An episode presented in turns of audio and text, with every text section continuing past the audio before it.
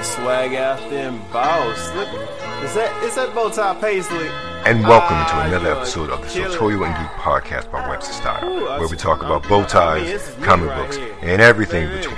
I'm your host, Webster Style. Now, I don't know about you, but I'm always down for a good horror movie, specifically a good monster movie.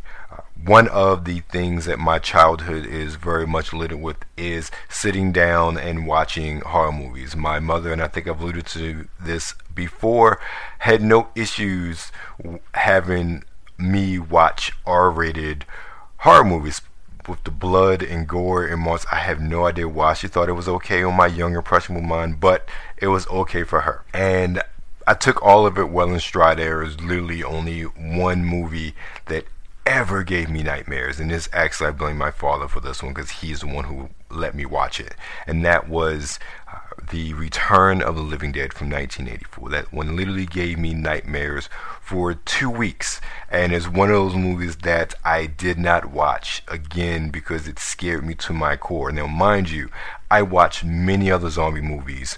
Um, between that time and that was what 1987-ish so i was nine years old when i first saw that movie. I watched many other zombie movies. I watched night of living dead. I watched the sequel return of living dead part 2 i watched uh, the remake of night of living dead. I watched a plethora of zombie movies. But when i was 18 i was at college and this is in a local video store. It says how old i am.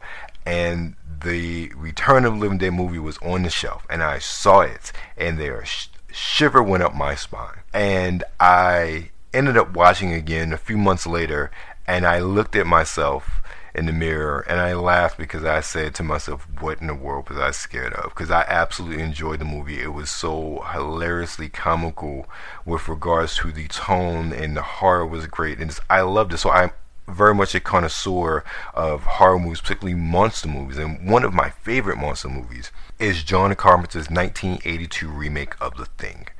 Carpenter is a horror master. There is no denying that.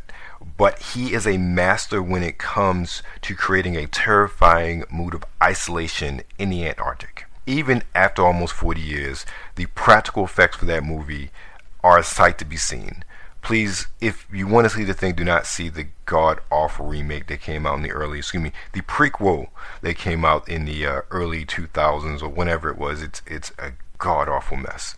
Uh, only watch the original remake from '82 or watch the original movie from I think it was 1958, The Thing from Another World it's that's a, a great classic horror movie as well, and you see where a lot of the inspiration for Carpenter's Carpenter's version uh, came from with regards uh, to the original thing from another world. But I bring up the thing because what people remember about these sort of movies is the monster. The monster is the star. In movies like The Thing, humans are what cannon fodder for the real star, the monster. Well, the new game Carrion, developed by Phobia Studios and published by Devolver Digital, places you in the role of the monster. Imagine this. You're an unknown biological entity in an underground research lab.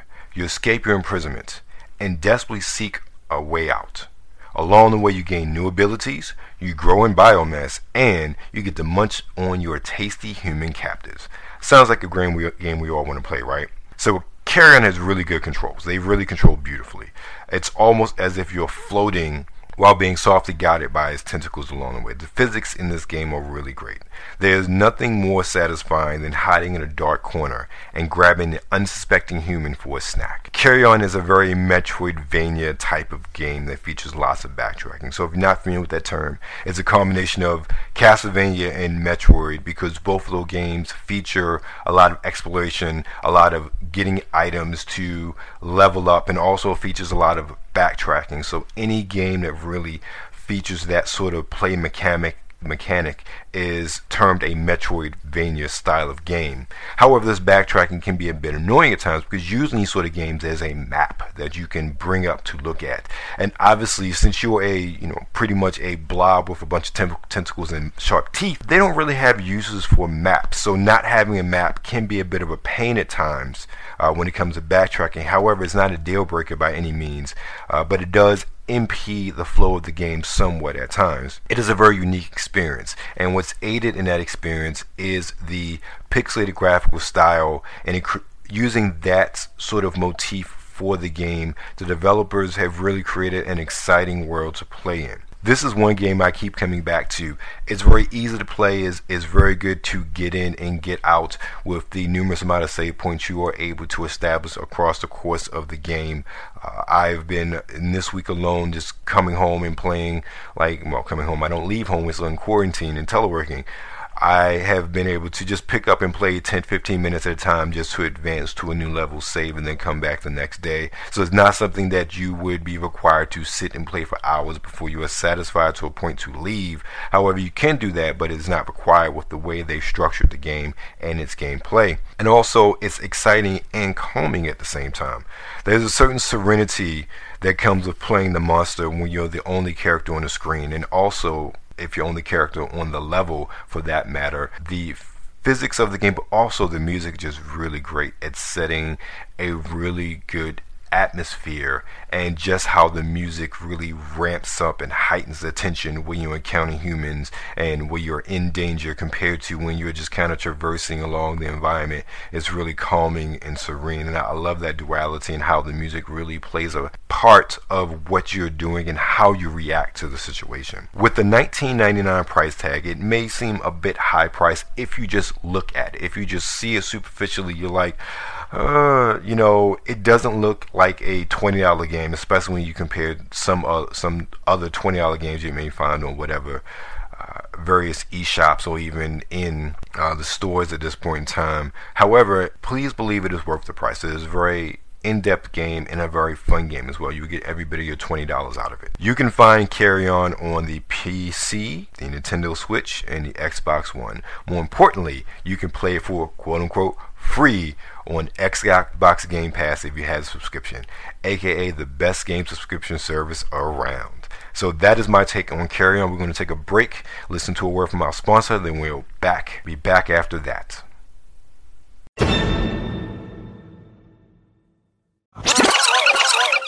And we're back with the fragrance of the week. One of the things about our consumer economy is that once you establish a brand name, that is something that is constantly used to attract people to merchandise that may sometimes be outside of the normal confines of that brand, particularly with cars. And fragrances are no different when it comes to using a established brand to attract you to try to purchase that fragrance seen fragrances made or at least licensed with the username Bentley, Ford, Mustang.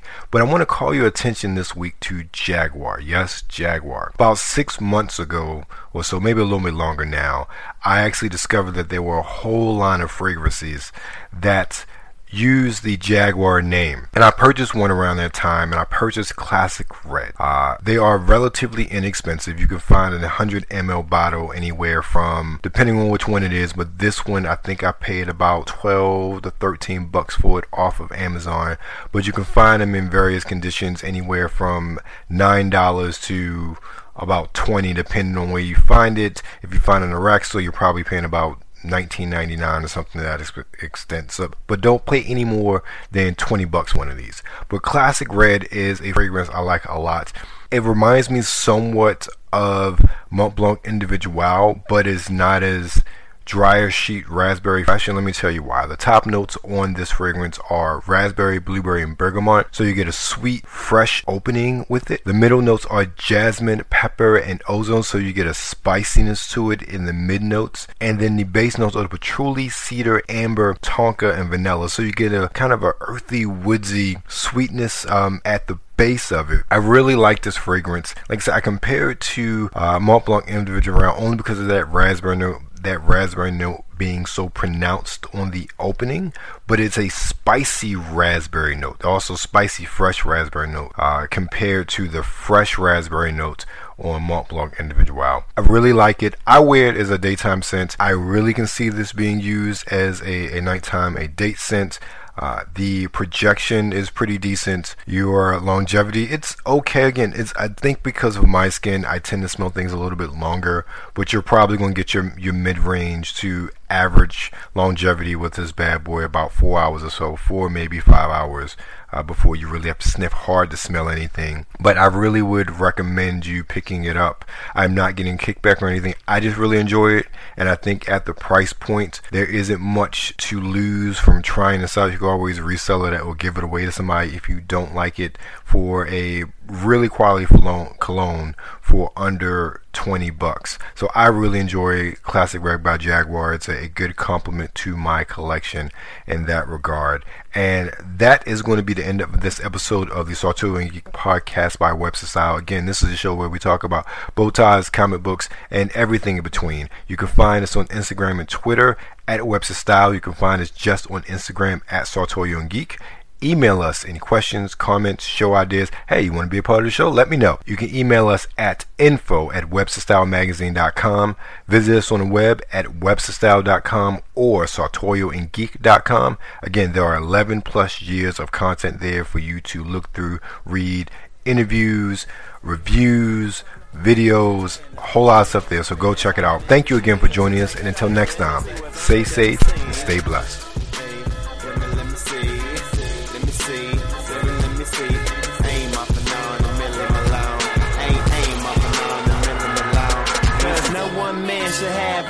Styling. Take it off, clothes on the floor piling. No one girl should fit it all in them jeans. So take it off and let me see what's under them seams. Oh, you wanted to? Oh, I completely read that wrong.